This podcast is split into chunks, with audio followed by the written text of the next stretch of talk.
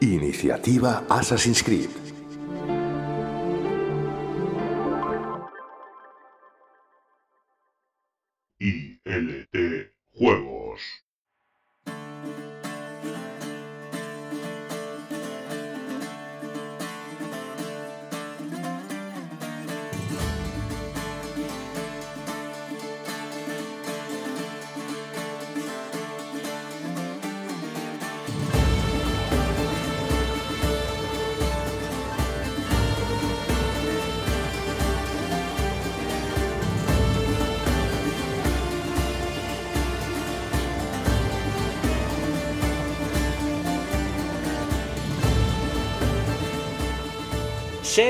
Bienvenidos a un nuevo programa de ILT Juegos enmarcado dentro de la iniciativa Gaming, en este caso dentro de la iniciativa Assassin's Creed, donde con la ayuda de muchos de los que la formamos hemos repasado la historia de la franquicia de Ubisoft.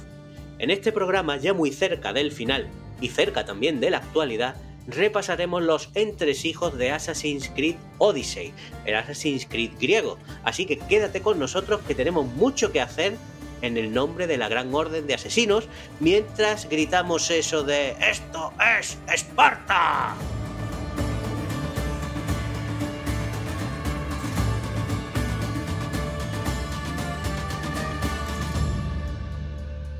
Lo primero es presentar al equipo de ILT Juegos que hoy va a participar en la grabación de este programa que al final nos hemos quedado realmente bajo mínimos porque solo hemos sobrevivido el señor Guillermo y yo. Hola, ¿qué tal, don mm. Guille? ¿Cómo estás?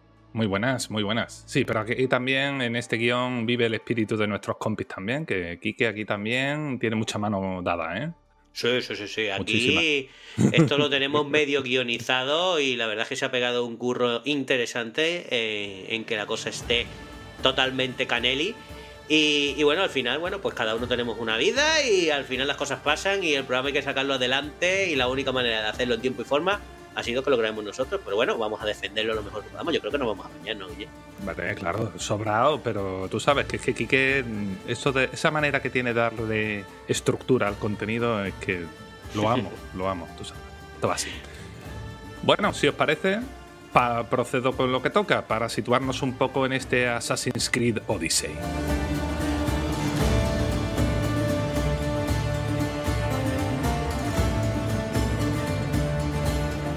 Dentro de toda esta maraña de juegos que supone la saga de los asesinos, tenemos que decir que Assassin's Creed Odyssey es el décimo primer juego de la saga principal, el 11. Es decir, sería como Assassin's Creed 11 si descartamos pues, una gran cantidad de spin-offs y productos secundarios de la saga. Y no solo eso, Odyssey es a su vez la segunda entrega de una saga de, podemos decir dos, que de alguna manera forma con su antecesor Assassin's Creed Origins después del parón y moderado fracaso que supuso Syndicate en el año 2015, si es que se puede hablar de fracaso en una saga como Assassin's Creed. Y es que para hablar tanto de Origins como de Odyssey deberíamos hablar de lo que supone para el aficionado la salida de ese Assassin's Creed Syndicate, un juego que llega en un pico de mala reputación de Ubisoft, por eso de los juegos poco terminados, con muchos bugs, recordáis aquello de Bugisoft, que supondría pues para muchos aficionados un momento de clara fatiga de la saga. Y debido a este aura que se ganó la compañía de juegos hechos con prisas y de manera muy inteligente, los franceses deciden paralizar la producción de juegos de asesinos, que duro suena esto así dicho tal cual, es juegos de asesinos, cada año cada año como tenía, como venían haciendo hasta entonces y dedicarse a darle un buen lavadito de cara tanto en mecánicas como a esa manera de entender la saga. Y el resultado sería Assassin's Creed Origins pero de la Assassin's Creed de egipcio ya os habrán hablado nuestros compañeros de la iniciativa Podgaming y de sus nuevas mecánicas, de sus nuevos controles y de cómo mantenía de manera fiel el espíritu de la saga, mientras que innovaba tanto, pues una barbaridad que casi se le podría, se le podría considerar perfectamente otro juego, pero con el mismo nombre.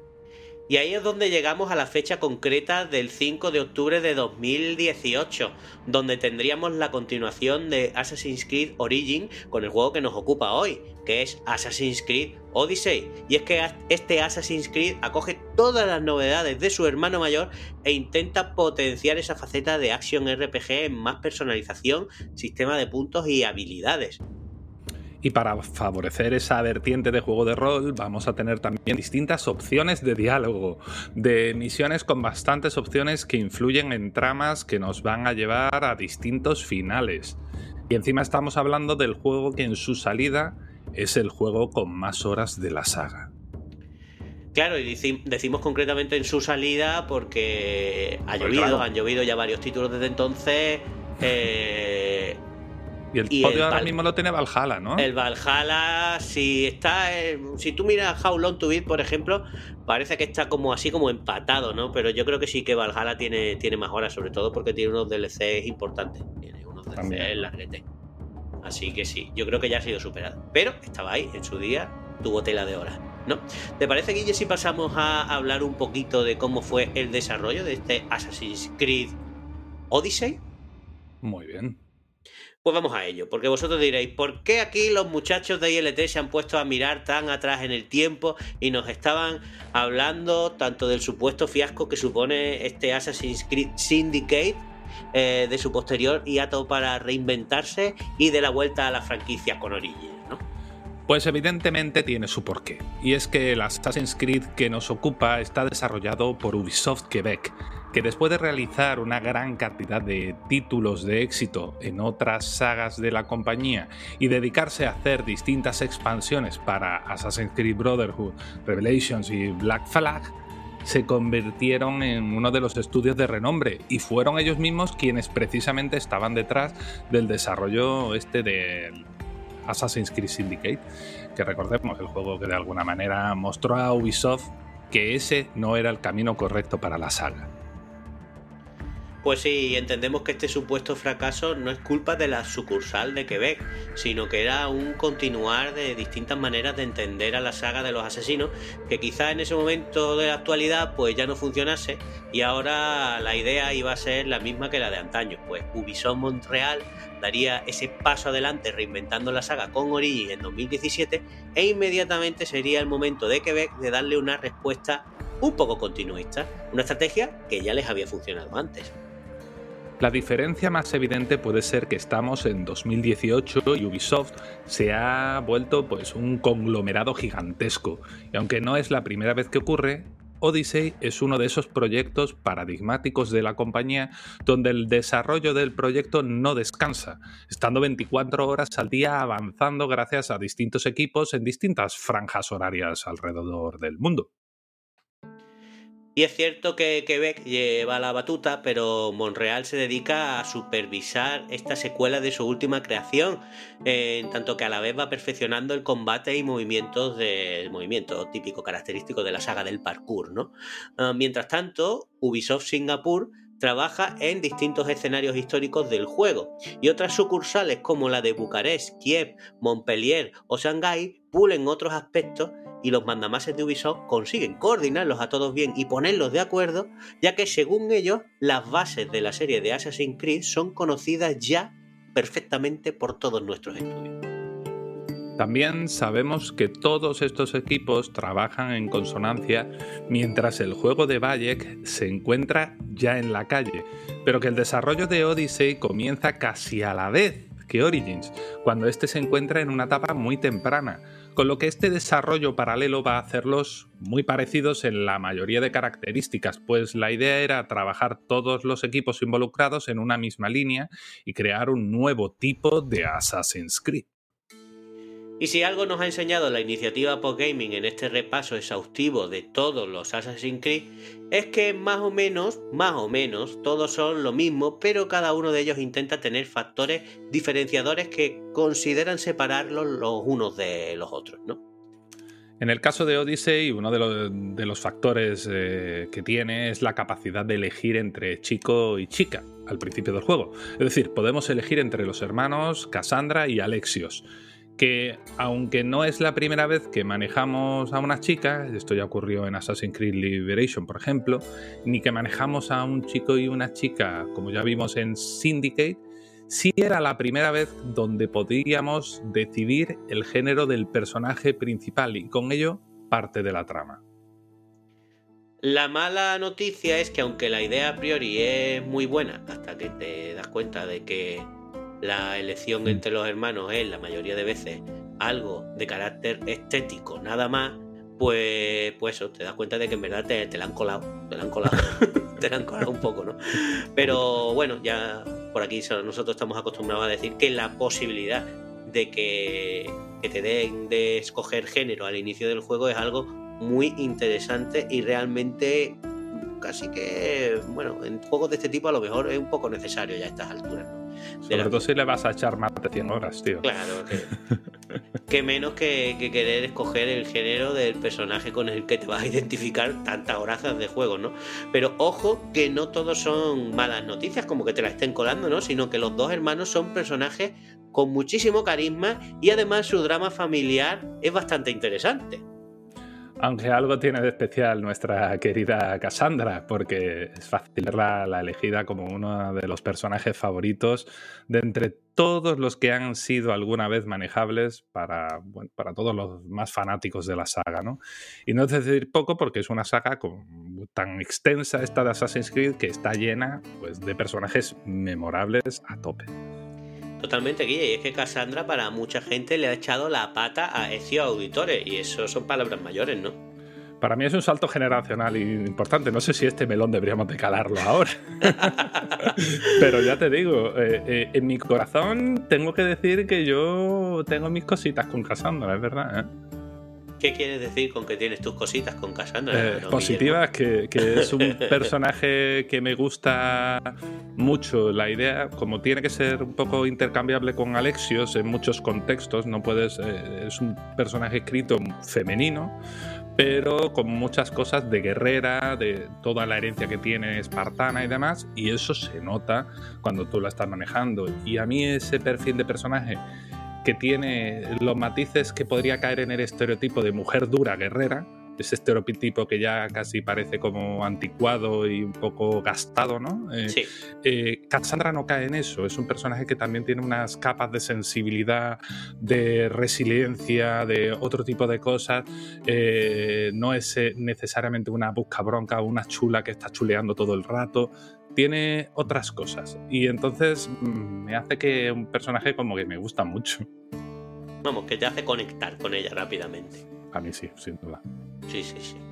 Y vamos a hablar de otro aspecto diferenciador del juego y es que ya hemos comentado, verdad, por un poco por encima, que es un título que depende del anterior, al menos en parte, y también esta posibilidad de elegir al personaje principal, sumado a ese espíritu RPG que ya tuvo Origin, Origins, pero es que aquí en este juego se da un paso más allá teniendo distintas opciones de diálogo y opciones que afectan a esa trama, de tal manera que la idea que nos vendía Ubisoft era que sería el, primer Assassin's Creed donde dos jugadores podían tener dos partidas distintas, con historias distintas y también finales distintos. Y bueno, es verdad que es así, pero tampoco es que podamos esperar unos cambios tan gordos y tan significativos como para tenernos que hacer el juego un mogollón de veces, ¿no? Vaya que sí, eh, está como descafeinado en ese aspecto, desgraciadamente, pero eh, se entiende por la enormidad del juego, diría yo, ¿no? Mm. Bueno, con estas novedades por bandera como seña de identidad para diferenciarlo, ¿no? De este Assassin's Creed que coge la base eh, bueno, del juego de Montreal, pues este nuevo, el Odyssey, se nos presenta como una entrega continuista. Eh, ya sabéis, de Origins, con sus luces y sus sombras, con sus defectos, como que resultó mucho menos fresco que su antecesor, por causas evidentes, y es que además lo separaba en lanzamiento un año justo, después de la promesa, esa promesa de la desarrolladora de no cascarnos una entrega anual como en el pasado. En realidad es, no lo vamos a hacer este año, Después ya, sí, de nuevo, ¿no? Este año ya no, ha, llovido suficiente, suficiente mierda como para no volvértelo a hacer y no intentártela colar, pero cuando se te olvide, allí vamos a estar. Bueno, no se nos había olvidado, algunos todavía estábamos tratando de, acabar con los dioses reyes de Egipto, ¿no? Con los antiguos faraones y esas cosas. Y, ya se están presentando Odyssey y además lanzándola, ¿no? Fue un poquito. De nuevo volvemos, ¿no? Ubi. Pero bueno, eh, hay que entender que la calidad de los juegos es distinta y por lo menos son, salían frescos. Y es que, volviendo aquí a Odyssey, sus virtudes eh, pues eh, son claras, como, pues, como tener un juego más refinado en todas las nuevas mecánicas que proponía el juego de Valle.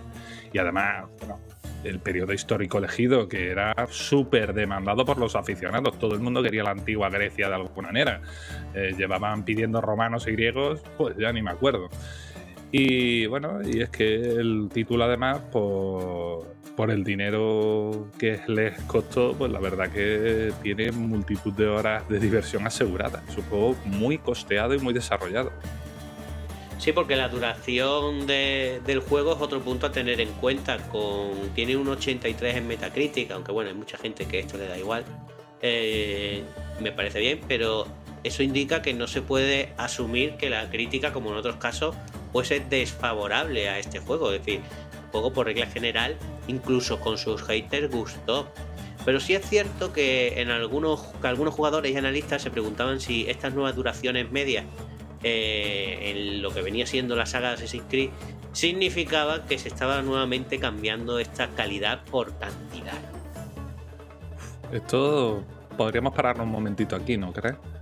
Bueno, este es un melón ya, un melón ya que se ha abierto muchas veces, pero sí, sí, sí, nos podemos parar, claro que sí. Pero centrado aquí en el caso concreto de Assassin's Creed, es cierto que también hay que entender el nuevo tiempo. Era un momento en el que se tenía muy claro eh, la aspiración de todas las compañías de llegar a juegos como servicio. Odyssey se queda un poquito antes, pero se queda con todas las señas de identidad de lo que sería un juego como servicio típico de Ubisoft. Un mundo eh, sistémico, con un montón de tareas que hacer, un montón de cosas y además con la promesa, la promesa la promesa cierta ¿no? de, una expansión, de los DLCs, que, que no pretendían ser una misioncita y ya, sino contenido. Eh, que ya lo habíamos visto en Origins y esos DLCs no eran cosa pequeña. Entonces, claro, aquí dices, bueno, cantidad bestial, pero también es cierto que eso diluye la intensidad de la historia. De hecho, para mí eso ha sido un, Yo la historia, estamos aquí sentados, me he visto vídeos para prepararme el programa y refrescarme ideas y cosas, y yo la historia la tengo un poco en neblina. Sí, te, la, al final te la pierdes porque claro, suceden tantas cosas a tu alrededor irrelevantes que te entretienes tanto en, en las típicas tareas secundarias que no te llevan a ningún sitio pues que al final lo que es la historia principal pues se te está olvidando un poco o directamente pierdes el hilo y el interés, ¿no? Y al final pues eso hace que no quede en tu memoria. Es más, incluso como tú dices, que revisitando vídeos a través de YouTube para intentar ponerla en orden en tu cabeza no seas capaz porque no es tan fácil de seguir realmente. También es que la propia manera en la que juegas, aunque el juego su progresión te la limita por los niveles, eh, sí que es cierto que un poco que uno la juega un poco libre. Es decir, uno decide, pues venga, me voy a centrar en la misión principal, o en la misión del DLC, o en la misión de esta. Y ojo que aunque han mencionado, y es verdad que existen las misiones estúpidas, ¿no? Las cosas de relleno. Eh, no puedo acusar a Odyssey de ser un juego con mal relleno y por supuesto de, de misiones secundarias memorables tiene unas cuantas. Y, por ejemplo, para mí, eh, uno de los momentos que para mí son mejores en cuanto a arco romántico que tiene el juego es una secundaria. ¿Sabes? Y dices, bueno, pues me ha gustado esto. Mira, eh, no sé si existe, Guille, pero sé que existe una página, no recuerdo cómo se llama, pero que con anime te, te hace un... Tú buscas el anime y te dice qué episodios tienes que ver para seguir la trama y tú puedes incluso seleccionar cuáles del típico relleno son aconsejables ver porque son interesantes o están entretenidos directamente, cuáles son relleno de verdad que no te aporta absolutamente nada. Yo no sé si existirá eso en el mundo del videojuego, pero si no existe, alguien debería tomarme la idea y crearlo porque me parece jodidamente interesante. En plan, juégate solo estas secundarias si de verdad quieres exprimir el título, pero sin echarle horas de tu vida que no te valen para nada. Estas son las que merecen la pena y las demás, olvídate. Que estaría guay. Y si por favor, si existe algún oyente que nos esté escuchando ahora mismo y conoce de una web parecida a esto, que nos lo deje en comentarios. Porque yo personalmente no, ¿eh? y me interesaría mucho. Hombre, ese es uno de los motivos. Yo eh, tengo siempre en el radar Assassin's Creed Valhalla y ya sabes, la realidad es que ahora ya no tengo tanto tiempo como para meterme en un juego tan grande. Entiéndase, no tengo tanto tiempo porque también se lo dedico a Destiny, que eso ya ah, ocupa, ocupa, el tiempo que tiene uno para Tu vicio es tu vicio, cada uno tiene el suyo y ya está. Claro, pero antes no me daba la vida. No entremos en vicio, por favor. Claro, pero antes me daba la vida. La cuestión es que ahora, precisamente por esto que te hablábamos de la cantidad o la calidad, pues ciertamente la cantidad de horas que requiere el Assassin's Creed Valhalla para entrar en harina y para yo pillar historia y disfrutar de cosas chulas son, en mi opinión, demasiado para mí en este momento. A lo mejor dentro de unos meses, un año, dos años, no lo sé, me cambian las circunstancias y ya puedo meterme de nuevo. Pero yo ahora mismo, efectivamente, lo de cantidad que tiene es un factor que me está haciendo alejarme de ciertos juegos, como esto. Sí, yo además la verdad es que nunca he entendido esto de sacrificar calidad por cantidad, porque al final yo creo que independientemente de que el juego te haya dado muchas horas, eh, eso hace que no te quede tanto pozo. Yo siempre he valorado mucho más una experiencia más intensa, pero que de verdad me deje un sabor de boca que de principio a fin diga, madre mía, esto es una maravilla, o madre mía, simplemente no, está bien, me lo, me lo he pasado bien. En el momento que tú vas metiéndole un poquito de estas misiones castañas, aunque bueno, es verdad que, como tú decías, Odyssey no es precisamente el mejor ejemplo de misiones castañas, porque hay misiones muy buenas. Pero bueno, tiene muchas misiones castañas o repetitivas. Eh, pues a medida que tú le vas metiendo eso, vas cayendo, vas cayendo en, este tópico, en este cliché, y, al final eso hace pues, lo que estábamos diciendo al inicio, que, que a ti la sensación que te queda tras jugar ese juego pues no sea todo lo buena que debiera ser. A mí me está pasando en Valhalla también. Y, ya digo, no, no lo entiendo. Es una cosa que siguen pasando los años y no es algo que llegue a entender. Porque realmente hace que un jugador. O sea, hay jugadores que realmente hoy en día, tal y como está el mercado, que hay un montón de servicios que te permiten, incluso si no quieres gastar eh, en juegos de salida o en juegos un dineral, tú te puedas suscribir y tienes un catálogo importante del juego. Realmente hay necesidad de meterse ahí y de alargar el juego porque sí. A bueno, mí cada vez me cuesta más creerlo, ¿eh? me cuesta más. O defenderlo.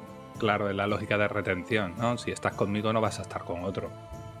Que eso también es un puntito interesante. Bueno, yo creo que podríamos ya parar esta parte del comentario y continuar con eh, apuntillar las últimas cosas sobre el desarrollo del juego, ¿no? Que has, escalado un melón, como tú has dicho, demasiado gordo, Guille. Tenías que haber escalado uno más chiquitito y no hubiéramos detenido menos. A ver, es que nos gusta ese tema. Ahí tú y yo tenemos para, para, bueno, para rondas y rondas de, de cerveza, Coca-Cola y estar charlando y debatiendo de la metafísica del tiempo, ¿no? Bueno, eh, retomando, eh, Assassin's Creed Odyssey eh, tiene un espíritu marcado de RPG. Y es que al contrario de su predecesor, aunque también necesitamos el nivel correcto para avanzar, parte del mundo se adecua al nivel que tengamos, lo que permite que ni haya enemigos exageradamente alejados de nuestro nivel, ni que se queden misiones secundarias atrás que no se nos hacen vacías de contenido porque, bueno, pues porque superamos el nivel en mucho y las recompensas pues ya no nos resultan útiles. Esto se autonivela en el juego. Entonces, si has dejado una secundaria atrás, puedes volverla a jugar y la juegas bien, la juegas con una sensación correcta. Que sí, que si ya dejamos mucho nivel, la juegas mm, puede ser algo fácil, pero no te creas que va a ser un paseo ese nivel. No, y a ver, el detalle de que de que la mayoría, pues eso, simplemente las puedes jugar. Eh tremendamente duro cuando, cuando llegas a un sitio y te dicen, no, por aquí no. Cuando realmente te están abriendo un mapa de mundo abierto que es gigantesco. A mí eso me da tremenda eso, eso sí lo tiene el, el Odyssey en cuanto al mapa de la progresión. Es decir, esta zona no la desbloqueas hasta alcanzar el cierto nivel. Pero una vez que la desbloqueas, esa zona está para ti, para disfrutar bastante. Sí, no te pasa no me engaña la memoria ahora mismo hablando tan concretamente y mojándome tanto, pero sí que mm, yo no recuerdo que desbloquear una zona y ahora estar frustrado porque no puedo jugar esa zona, ¿sabes? Claro, no te pasa como en un, en un Forbidden West, que de repente necesitas una llegar a una misión concreta de la historia que te dan a lo mejor ciertas cosas, ciertos objetos, cierta habilidad, no sé qué, para poder jugar eso, ¿no? no. Y el mapa de Horizon no te pone límite, pero luego te lo están poniendo por otro lado. Casi que prefiero que me ponga un límite el mapa. Que te diga, no te pierdas por este rato, anda, claro, quédate por, donde estaba. El típico, por aquí en verdad no puedes pasar, porque por lo que sea, me da igual, pero luego cuando llegue allí que no me sienta engañado, porque me he pegado una distancia, me he pegado un rato en recorrer esa distancia y ahora parezco normal, ¿sabes? y bueno, ya que estamos con, estos toques de RPG, eh, podemos decir que el espíritu del comandante Shepard pues aterrizó en la saga de los asesinos, con lo que los modernos llaman el delicioso, porque es verdad que intereses románticos siempre ha habido, pero posibilidad de tener relaciones con varios personajes no jugadores sin que importe el género es algo que a muchos de nosotros nos retrotraía a esta saga de BioWare, ¿no? Además, nosotros que hemos sido muy jugadores de, esta saga, Guille, sí que es verdad, se le da el aire, ¿no? Sí, eh, mi penita es lo mismo que pasa un poco con, con los juegos de BioWare, ¿no? Que fundido a negro, ¿no? Primero flirteo y luego fundido a negro. que tú querías ver ahí el temita hasta dónde llegaba, ¿no? Y te lo cortan, ¿no? No sé, no, pero que, que, a veces llega a ser como muy aquí te pillo, aquí te mato, ¿sabes? Como, oye, te podría recompensar con un favor. Venga, dame el favor, fundido a negro. ¿Sabes? Es un poco guau. Pero es un interesante favor. Sí, sí, pero a veces como que queda más en tu imaginación. Claro. Tú rellena el puzzle. Es que hay que adecuar el PEGI para que se pueda vender más juegos, eso es así. Mm.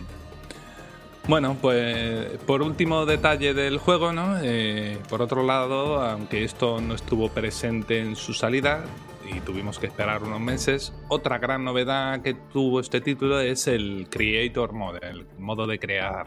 Eh, que era una potente herramienta para crear misiones con nuestra propia trama y diálogos que incluso podíamos compartir con otros usuarios. Algo que si nos preguntáis a nosotros, sí, puede ser una herramienta eficaz de estirar horas en un juego mientras haces misiones que fabriquen tus colegas usando pues vuestra propia creatividad. Eso sí, con diálogos ramificados para que no se os vaya mucho la olla. Eso sí, tiene colegas que, que, dan de sí, porque yo no daría mucho de sí en inventarme una historia, también te lo digo. Hombre, hay gente que ha hecho buena obra aquí. Siempre hay gente que hace virguerías, es impresionante.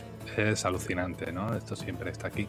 Pero que cuando te pones un, un, creador de niveles de Mario como este Mario Maker y dicen, madre mía, pero si estos niveles son una puta pasada, ¿no? Correcto una pasada y además buena, buena. Bueno, yo creo que hemos comentado mucho, mucho sobre el desarrollo del juego y lo que son señas de identidad del mismo. ¿Te parece si pasamos a la trama? Nos vamos a adentrar, como siempre nos gusta en ILT, lo justo, lo justo, lo justo para no pasarnos demasiado ni meternos en el, en el, en el farragoso y, como, y fangoso mundo de los spoilers, ¿no? Como diría nuestro amigo aquí, que a lo mejor no hemos quedado demasiado justos. Pero, sí, puede ser. pero te juro una cosa, mía, cuando yo estaba revisando. Yo ya esto se lo digo aquí, a la persona que nos está escuchando en este momento, a los que nos estáis escuchando. Yo estaba revisando la historia, el contenido, y hay tantas cosas que era como tío, no me, me sentaría mal hacer spoiler de ciertas cosas porque parte de eso de que tenga diluida la trama es que a veces cuando llega, llega y da saborcito y es como, mejor cortamos un poco, nos cortamos un pelo. Así que bueno, vamos a exponer, pero con moderación, ¿vale? Sí, sí, con moderación. Pero, como solemos decir, si alguien no quiere saber absolutamente nada, este es el momento en el que tiene que darle varias veces hacia el botón de saltar segundos para ahorrarse esta parte, ¿no? Bueno, vamos a contar sobre ella. Nos situamos en la Grecia clásica, concretamente en el 431 a.C., es decir, alrededor de cuatro siglos antes que el título anterior Origins. El comienzo de la guerra del Peloponeso supone el mayor viaje hacia atrás en toda la historia de la saga y encarnamos a uno de los dos hermanos originarios de Espartas y descendientes del mitiquísimo rey Leónidas, que puede ser Alexios o Cassandra. Nuestras aventuras nos permitirán visitar sitios emblemáticos de la Grecia clásica, mientras nos vamos a topar pues, con personajes, como siempre pasa en Assassin, ¿no? Pues personajes históricos relevantes, como Sócrates, Aristófanes, Herodoto, eh, Pitágoras, Pericles, un montón, eso entre muchos. Es decir, eh, lo que decimos, lo habitual, pero con esta ambientación griega que bueno que no había pasado de moda después de ese auge tan bestial que hubo con la película esta de 300 de Zack Snyder que se había estrenado ya hace 10 años y todavía resonaba ¿no? en la mente y en el imaginario popular y en los y en los GIF en los GIF de, que puedes poner en WhatsApp también sigue ahí ahí sigue que no falte gracias al ADN que se encuentra en la lanza de Leónidas desde el presente y usando el archiconocido Animus, una chica llamada Leila tratará de encontrar la ubicación de la vara de Hermes para los asesinos. Es decir, que nos encontramos ante una historia clásica y en cierto modo manida de la saga donde alguien usa el Animus para husmear en los recuerdos de un ancestro y encontrar un artefacto de poder. Y yo creo que eso igual os suena un poquito. Esta trama no la conozco. Esto no lo he visto nunca, José. En un asesino, ya verás que es nuevo, es novedoso totalmente. Eh, esto, esto aquí, vamos, estoy, estoy desbordado con la originalidad de esta premisa del juego. No me la podía ni, ni me la esperaba. Bueno, nuestro personaje deberá evitar pues a una malvada secta llamada el culto de Esparta que utiliza la guerra para hacerse con el poder en toda Grecia, mientras intenta pues comprender eh, los secretos de la Atlántida y de distintos objetos de los precursores de gran poder. ¿no? Nuevamente nos enfrentaremos, esto está ahí, mini spoiler, pero a criaturas mitológicas como el cíclope, el minotauro, la, la medusa y la esfinge. Y bueno, hasta aquí podemos leer sin estropearos nada, ¿vale? Nos cortamos aquí. Sí, pero son batallas gordas que eso siempre es bien, siempre es bien, siempre es bienvenido darle un castañazo a un bichejo gigantesco. Hay, una cosa, eh, después de que le, le, dieran el Emmy a la banda sonora de, de Ragnarok, ¿no? De, de, lo de Ragnarok era, del Assassin's Creed, de la expansión, no, del... Le dieron el Oscar al amanecer del Ragnarok. Bueno, era el Emmy, ¿no? Oscar no. ¿El Emmy? Puede ser, puede ser, es verdad, sí, sí, me estoy liando yo. El eso es, no tiene eh, sentido Oscar. Eso, Amanecer de Ragnarok, esa, esa, parte me faltaba en el nombre. Pues eh, yo estaba reflexionando que es que no veas cada expansión de esas que tiene la mitología a tope, qué guapa es. Pues eh, mira, es que el DLC que tiene este Assassin's Creed Odyssey, la parte mitológica, es que Odyssey y no jugar esa parte es como quedarte como muy descafeinado. Pues estoy totalmente de acuerdo, ya lo he comentado antes así de pasada. Mm, los DLCs de Assassin's Creed hasta entonces, bueno, varios títulos atrás habían sido pues de un contenido o de dudosa calidad o de dudosa duración y, parece ser que, en Origins se toma un poco el remonte de, estos DLCs para hacerlos un poco más consistentes y, que, sean, que salgan un poco más a cuenta en relación calidad-precio, porque claro, es verdad que muchas veces te intentan colar un DLC a un precio de 15 pavazos y luego te lo juegas y dura, sin exagerar, a veces una hora o una hora y media y tú dices, vaya estafa y sobre todo si encima, pues como decíamos antes, no te queda ningún pozo del DLC porque en realidad ha sido malote. Pues aquí parece que se van invirtiendo ya por fin un poquito las tornas y bueno, y estamos ahora mismo en un momento, mm, pues incluso como decía, del, del Valhalla donde los DLC son muy tochos y muy chulos y a mí me recuerda esto también un poco al Doom nuevo, ¿no? Porque el Doom nuevo también tiene unos DLC tochísimos, mm. ¿no? Que, de hecho si no lo juegas te estás perdiendo una parte, yo creo que diría que es casi de lo más molón que tiene el juego. Porque claro, el Doom, eh, ¿cómo se llama el nuevo? Mm. Que se me va en la memoria. Eternal, eh, ¿no? Eternal, sí. El Doom Eternal, si, si lo comparas con el Doom anterior, tiene sus cambios, pero en verdad es continuista. Pero en los DLCs es donde yo creo que está la clave, están, muy guapos. Y, y, aquí pues vamos un poco en esa línea, ¿no? Nos vamos a enfrentar a cositas chulas y el DLC va a merecer la pena. Y no porque nosotros no llevemos nada vendiendo el DLC, sino porque creemos que es verdad, que está guay. Mm. Yo, yo eso creo que, que, es una mejora sustancial esa especie de respeto por el DLC. Que ojo, que los cobran, que los cobran y a buen precio. Pero es un. no es un añadido trivial, no es una pequeñez, es una cosa con entidad, con contenido, recorrido y que, bueno, que es que cuando tú te terminas el juego dices, uff, lo que he terminado, ¿eh? Sí, sí, sí, Es que tú te, coges el Season Pass y como mm. tú dices, está bien pagado, pero por lo menos no te sientes estafado. Ojo que podías, podías haberlo pagado bien y sentirte además totalmente engañado. Aquí por lo menos la realidad es que no. Es decir, vale, bueno, a lo mejor, no sé, no, no vale lo que pago. Casi ningún DLC vale lo que paga. Pero, joder, está guay. Está bien, las cosas como son. Por lo menos está bien. Mm. Podríamos comentar algunas curiosidades y después pasar a los. Porque es que yo ya estoy en modo que quiero compartir impresiones del juego y algunos detalles que son también semi-spoiler o lo que sea, pero eh, leve, pero que tengo ganas. Vale, me parece bien. Vamos a por curiosidades que vamos a contar algunas, pero poquitas. Tampoco hay demasiadas curiosidades. Sí. Porque 300 hizo mucho daño en el saber popular acerca de este periodo histórico, con lo que vamos a ver bastantes veces durante el juego, pues esta célebre patada espartanas con las que Leónidas tira al foso al mensajero al principio de la película. Qué mítica escena y, y qué mala baba. bueno, eh, como en muchos otros juegos, en el, presente podremos encontrar merchandising que hace referencia pues, a otros juegos de Ubisoft, como Splinter Cell o los célebres Rabbits.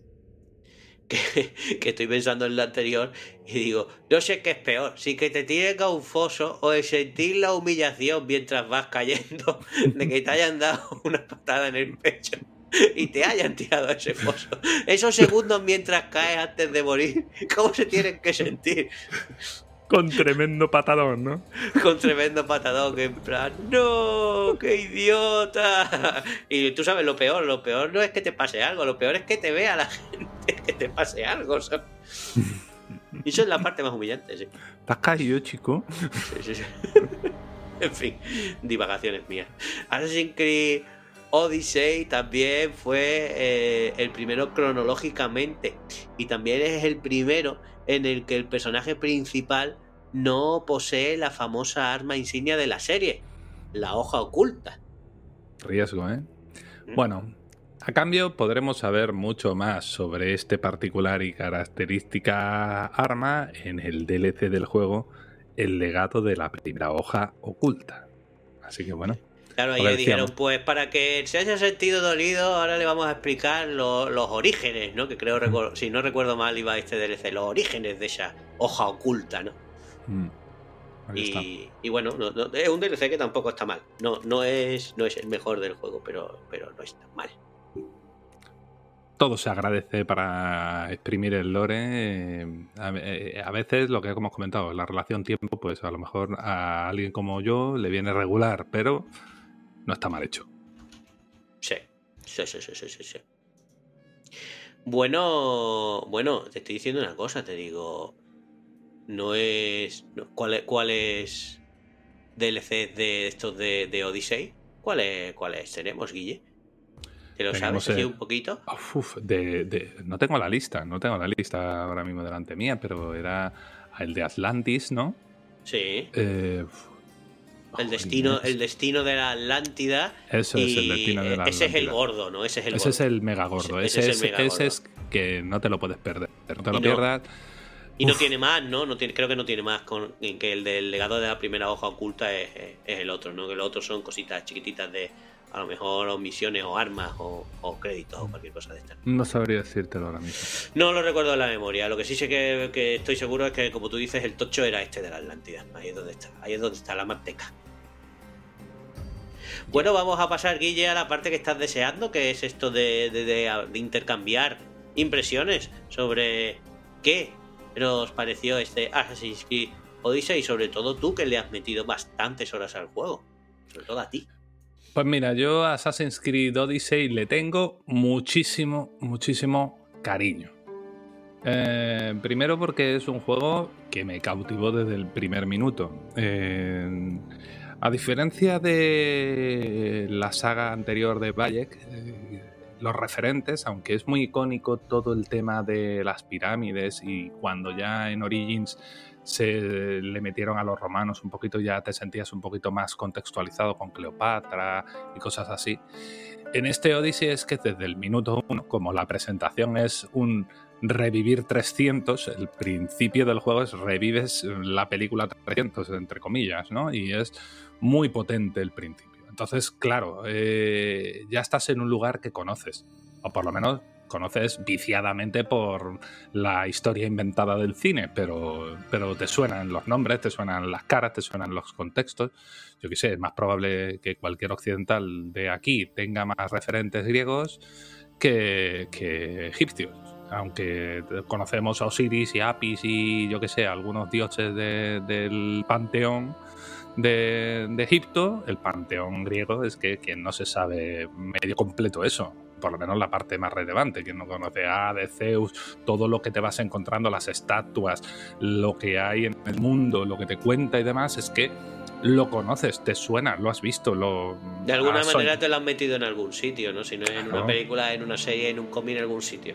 En todos lados, y, eh, y, además eso, el efecto de 300, pues, pues está ahí, podríamos decir que para bien y para mal, porque también significa que la imagen de los espartanos la pegan mucho a, esa visión que le dio el autor en su momento, ¿no? Y eso, eh, en cuanto a fidelidad histórica, no está muy bien. Pero está ahí. Yo creo que, la parte que se me hizo ya cuesta arriba es porque yo Assassin's Creed, eh, la vertiente de estar trasteando con la armadura, aunque está bien en el juego, es decir, esa mecánica está bien hecha, bien diseñada y todo eso, yo hubiera preferido no tenerlo, pero eso mismo me ha pasado en Darksiders 2, me ha pasado en multitud de juegos que yo venía de un modo un poquito más Zelda, un poquito más simplificado de RPG y cuando me lo meten demasiado profundo, pues a mí me echa un poquito para atrás, que es lo que pasa, que, que el juego en ese aspecto lo hace muy bien y tiene algunos momentos y poderes que cuando lo dominas la cosa es muy divertida en el combate y demás. Y entonces, bueno, dices, vale, la complejidad está ahí, vives con ella y, disfrutas de lo que te plantea a nivel de combate, a nivel de todo, porque es una cosa a subrayar. El juego es condenadamente entretenido. Todo hacer cualquier cosa en ese juego es entretenido. Yo, yo no sé lo que es aburrirme jugando lo dice. y mira, y mira que puede ser como em, muy largo ir de un sitio a otro, ¿no? no tengo un teletransportador, voy a ir a caballo de aquí a allí. Que eso, me da para, que eso me da para contarte una cosa del caballo, que no, no sé si ya me estoy adelantando un poco. Cuéntame ¿no? del caballo, por favor. el caballo es el tema más demencial y roto del juego de, de, transportarse. Hay momentos que dices, ¿para qué voy a coger otro medio si yo me monto en el caballo, tiro la línea recta por el monte y llego? Vamos, que si llego, es que no voy ni mirando en la pantalla, solo miro el minimapa.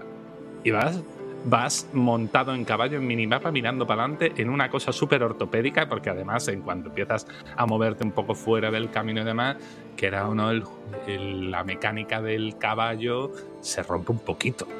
el, caballo, el caballo se vuelve un poco Shadow of Colossus.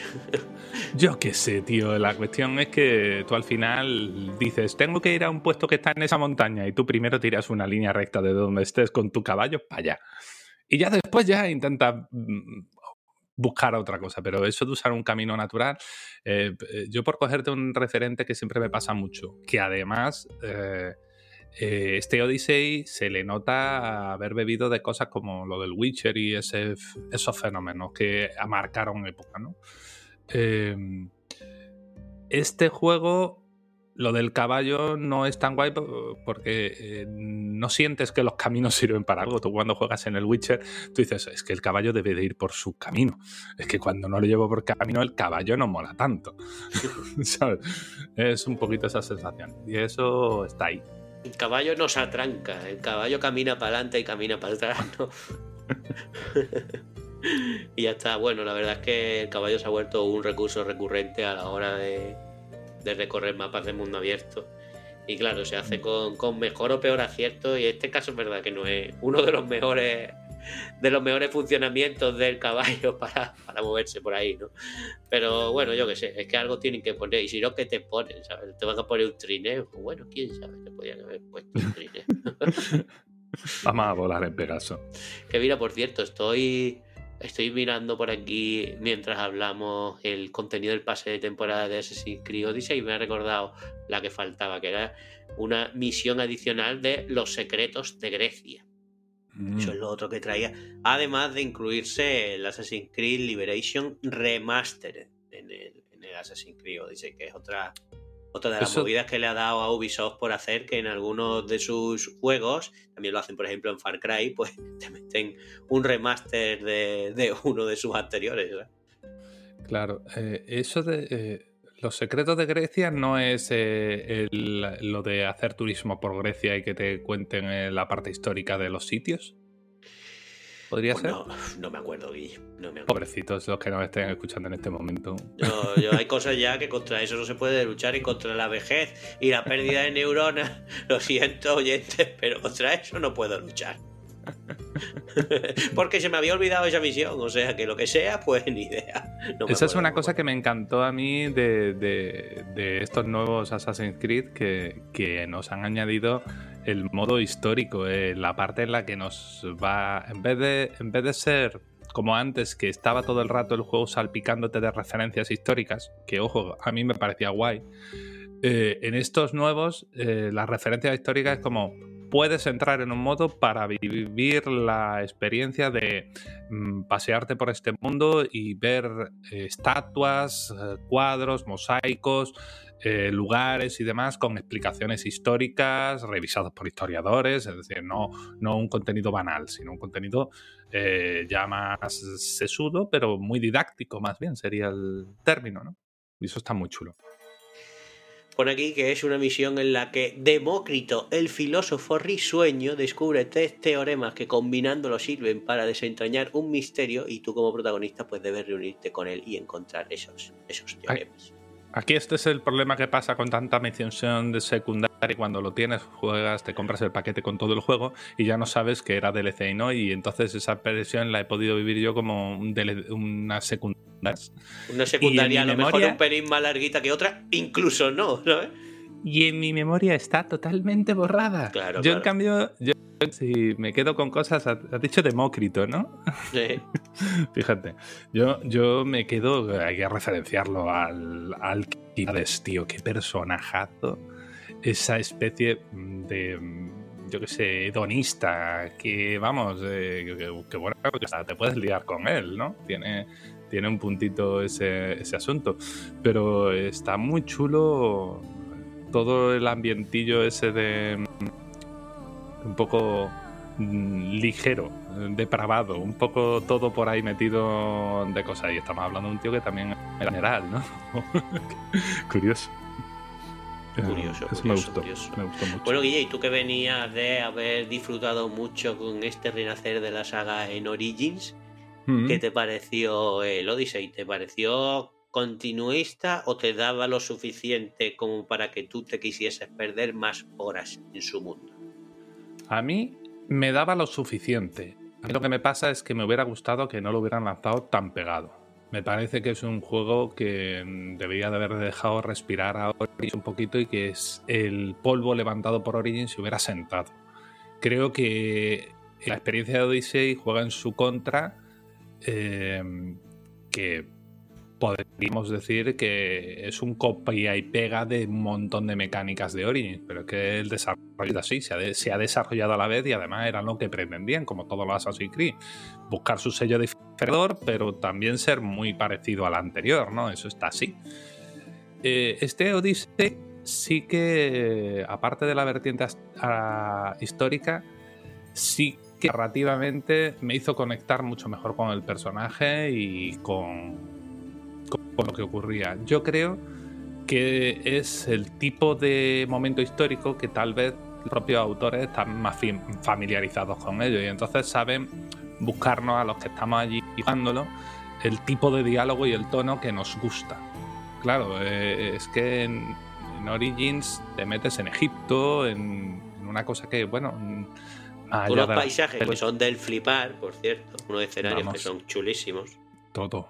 Pero, pero bueno, es que Assassin's Creed cuando los escenarios no han sido chulísimos. Ya, ya, totalmente. Es que la pregunta es cuándo, ¿no? Porque es cierto que obviamente el salto generacional por fin se, dejó notar de una manera mucho patente y sobre todo sin esa sensación de terribles bugs que hubo en otro momento, ¿no? Tanto se notó el salto que yo fue el momento en el yo fui el momento en el que abandoné jugar a los Assassin's Creed en PC porque ya no me daba la tarjeta gráfica para hacerlo.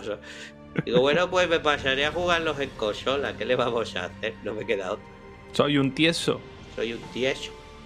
Y no puedo con la tarjeta gráfica.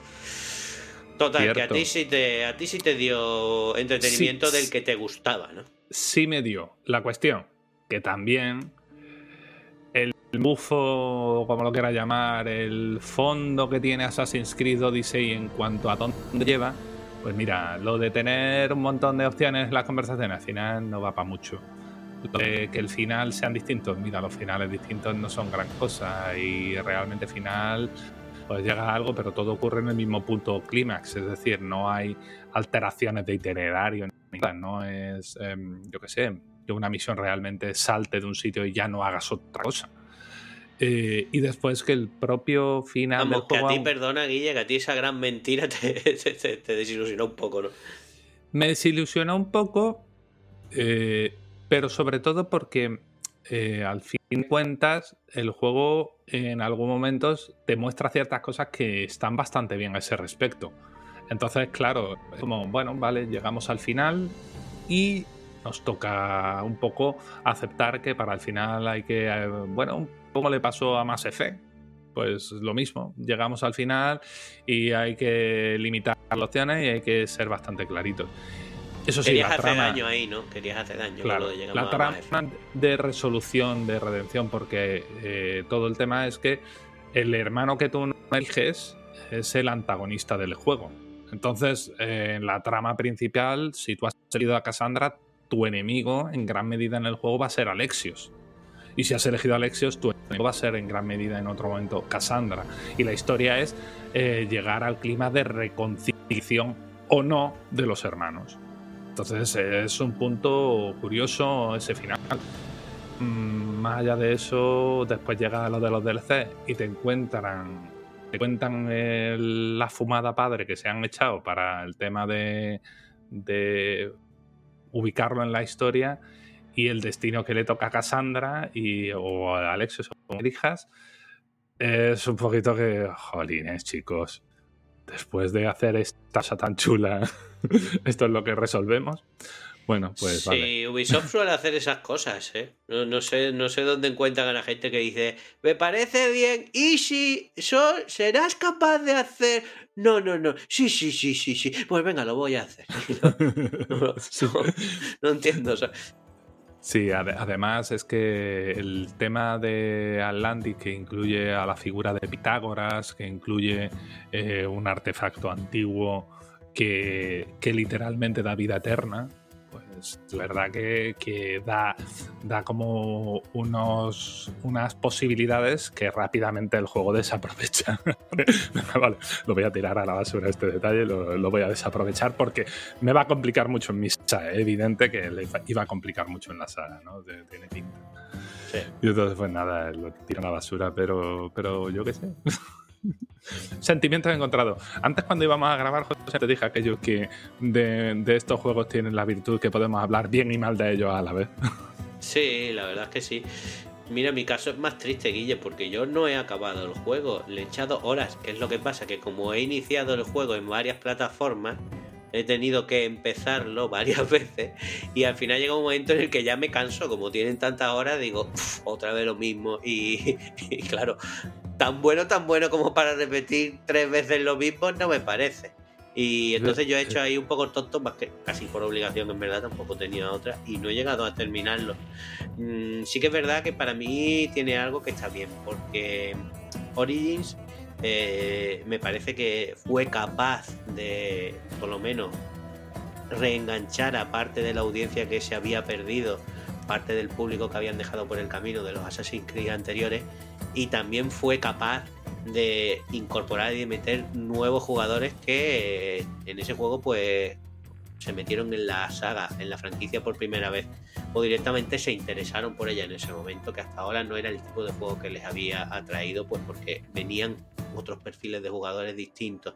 Y Origin yo disfruté mucho la parte, como estábamos hablando antes, de, los escenarios, de visitar Egipto, de darte una vuelta por ahí, eh, todo eso me parecía alucinante, más que todo lo demás, más que todo lo demás y todas las novedades y mecánicas incluidas y el cambio en el sistema de combate y todas estas cosas, más que todo lo demás, yo disfrutaba por ahí muchísimo y eso es lo que más me gustó del juego.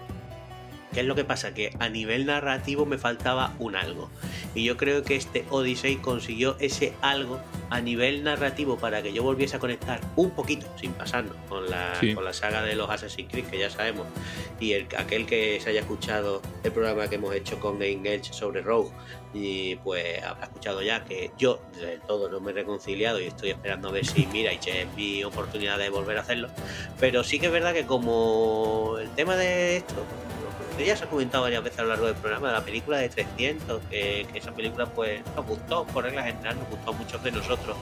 Y pues tenía como ese plus de interés y como que estaban dando en, una, en un sitio que a mí me, atraía más. Y, y, por eso yo a nivel narrativo me pareció bastante más interesante dejando de lado toda esta gran mentira que ya hemos comentado de las opciones de los diálogos. Yo la verdad es que ahí me, me, gustó lo que vi y, nada, a ver si algún día termino porque no me debe quedar demasiado, pero claro, que es no demasiado en un juego de tantas horas? Es el quitarle aún así muchas horas a otro juego con el que ahora mismo estoy enganchado, así que bueno. Aquí te voy a coger un guante que me ha desbloqueado la memoria correctamente. Vamos, lo tenía en mis notas, pero se me ha olvidado en el transcurso del programa. Eh, resulta que Mm, tú has comentado el tema de la historia, el empaque y esto de que mm, tú llegas a este Assassin's Creed y como que te da ese poquito más que no te dio Origins. Hay una cosa con Origins que no sé si los ah, compañeros la han comentado, pero es que en Origins hubo una gran disputa por hacer que el personaje principal no fuera Bayek, sino que fuera su mujer. Ojito al detalle porque su mujer dentro del universo de Assassin's Creed es un personajazo, es de leche. Podríamos, salvando cierta distancia lógica y demás, es Cassandra de su época, yo que sé, que mola, mola. Y yo creo que, el proceso de este de, normalizar tener a la mujer de protagonista con un peso eh, entero en la obra de Assassin's Creed ha sido como, lo que han dicho, una cosa que ha ido en evolución y llegando poquito a poco. Y eso se ha notado la firmeza tal vez del mando de poner eh, al personaje principal completamente, es a partir de este Odyssey. Es como, venga, sí, el juego más grande de la saga. Eh, personaje, Cassandra, pa'lante. Y hay como una propuesta firme en ese aspecto. Y eso es algo que adicionalmente parece que es que mm, lo hace mejor a mí eso, lo que tú has dicho que te da empaque. Origins a mí me deja muy buen sabor porque literalmente me deja la mandíbula hasta el suelo el día que yo estaba eh, en, la parte ficticia, en la parte de... Que tú has visitado Egipto, ¿no? Y... Sí, y también la parte ficticia, la parte en la que se mete en la mitología y te lleva a, a la Duat, la Duat, esta que retrató la serie esta de, del Caballero Luna, pues eh, la Duat eh, forma parte de Origins. Y entonces ese retrato de esa cosa que de la mitología que para mí sí es un lugar conocido de la mitología aquella, me encantó. Me llevó a un lugar que me gustó mucho. Entonces, rápidamente me dio un poco igual la, historia porque he llegado a un lugar que me ha encantado llegar. Que me imagino que es lo que le pasa a mucha gente cuando coge Odyssey. Odyssey, a poco que alguien tuviera muchas ganas de eh, enfrentarse con un minotauro o con eh, vivir el, un momento de estar dentro de la película de 300 o algo así, es que Odyssey te da unas cositas que son lugares a los que mucha gente quiere, quería ir. Es que está ahí. Y bueno, hasta aquí. No, y, además está, está bien lo que dices de que y que la parte de, de introducir o que el personaje de la mujer tenga peso haya llegado de una forma más o menos natural y orgánica, que no haya llegado porque, porque no sé, se han sentido presionados de alguna manera o, o han querido hacer el tema más inclusivo y demás, no, no, no, es decir, han ido haciendo las cosas bien hasta que tú lo sientes de esa forma, ¿no? Es decir, en plan, esto está bien y así tiene que ser y punto, y ya está. Es natural. ¿eh? Ese es un, un detalle que me parece muy, muy interesante. Y sí, sí, te doy, te doy la razón que eso está, está guay. Bueno, caballero. Caballero, caballero, caballero, Luna. Ey, lo he metido, ¿eh? Lo has metido, lo has metido. Si quieres, yo puedo meter que porque hay un personaje de, de Assassin's Creed que, que sale en Assassin's Creed 3 que por darle palo, más palo de los que ya se ha llevado, puedo decir que si lo lees con mala hostia se llama el ratón jaquetón, tío. Akenatón. No, no, lo puedes leer guay. Ratón jaquetón, tío. Así queda mucho mejor, tío, el ratón jaquetón, tío. De, de- de Connor Kenway, ¿no? Qué grande, tío. En fin, si es que tenía- necesitaba darle otro palo, Guille. No me sentía suficientemente a gusto con los palos que le he podido dar estos días a Assassin's Creed 3. Necesitaba darle otro palito, a- en, este, otro- en este caso al ratón jaquetón, tío. Estoy seguro que Quique, que no ha podido estar hoy aquí, me lo agradecerá cuando escuche el programa y que se va a reír por lo menos un poco, tío. Sin duda. Yo creo que hemos barrido y hemos tocado temas muy interesantes de, de este Assassin's Creed Odyssey. Y, y nada, yo creo que toca recomendarle a la gente que, que todavía no se haya acercado al juego, por el motivo que sea, que, que lo haga. Y. mm, Porque tiene cosas, como hemos dicho, que son muy destacables. Y a su vez, si se han acercado y se saltaron ese DLC de la Atlántida, de Atlantis, eh, que lo haga también, po- porque ahí hay, ahí hay chicha, ahí están cosas muy divertidas del juego. Ese es de los insaltables, ¿no? Esa es una visita obligada, sin duda. Eh, por, por reivindicar que es que me da mucho coraje cuando se menciona un personaje como la mujer de. eh, la se, se llama Aya de Alejandría, el personaje, eh, que es la mujer de Valle, ¿vale? Que- Me parece, me parece bien, pero el personaje es ese. personajazo, es un personajazo, por favor. Sí, sí, Con sí, respeto. Así que nada, yo creo que, que ya está bien por hoy. eh, esperamos que haya gustado aquí a los oyentes que nos hayan aguantado esta en torno a horas de duración de este especial Assassin's Creed Odyssey enmarcado de esta, dentro de esta iniciativa Gaming. Que nada, que sigan escuchando los programas que quedan por delante, que hay un montón de calidad. De hecho, me sabe hasta mal que, que uno de los programas que tenga cosas de las más chulas haya sido al final Assassin's Creed 3. me da un poquito de coraje y todo. Ese que- juego daba para hablar mucho y bien. Ojo, ojo que ya hay, ya hay programas de la iniciativa donde se lleva todos los pados habido y por haber. Así que bueno, yo qué sé, yo creo que ya le hemos dado bien su merecido. Y, hemos dejado claro bastante cuánto nos disgustó el juego. Pero, pero eso, que hay muchos programas todavía que quedan. Aquí a los que se hayan acercado a la iniciativa de Assassin's Creed por, por descubrir. Y nada, le invitamos a que los vayan haciendo. Y nosotros también los invitamos a que si no nos conocen y nos han conocido por esta iniciativa Assassin's Creed, que bueno, que se pase por nuestro programa ILT Juegos, que se va a encontrar con un programa que tiene un ritmo, nosotros creemos que trepidante, ¿no, Guille? Adaptado a no un programa como el de hoy, en el que nos reunimos en nuestra clase y hablamos de algo, sino al formato radio, que, que eso tiene un nivel de adrenalina mucho mayor Muy y todo sí. hace que suceda mucho más rápidamente. Yo me siento hasta raro esto de estar hablando y decir, ay, que todavía podríamos seguir hablando. Sí, sí, podría seguir. En plan, bueno, no fíjate, si fíjate estamos acostumbrados a la hora de, de duración del programa, que aún así, aún haciendo un programa de este tipo, aquí estamos en la hora de programa más o menos, ¿no? Así que. En que nuestro vean, ¿no? tiempo, en nuestro tiempo, nos En nuestro así. tiempo, en nuestro tiempo.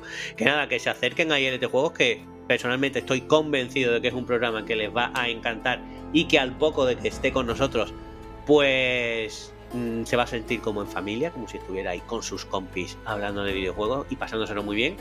Y toda la información de ILT Juego la pueden encontrar en Twitter. Tiene un enlace que tiene a su vez todos los enlaces y también en la página www.iltjuegos.com. Ahí tienes todo ILT, incluido el grupo de Telegram en el cual también los esperamos para charlar con locos. Y no lo decimos por los locos de, de los que hay en el grupo, lo decimos por nosotros. O sea, no necesitamos más por nosotros. No. Mandamos también un saludito muy fuerte, un abrazo muy gordote a todos los miembros del equipo que por circunstancias de la vida o por lo que sea, al final se han acabado cayendo de este ah, programa especial de la iniciativa y nos ha dado mucha pena. Muchísima. Y nada, Guille, yo creo que ya está.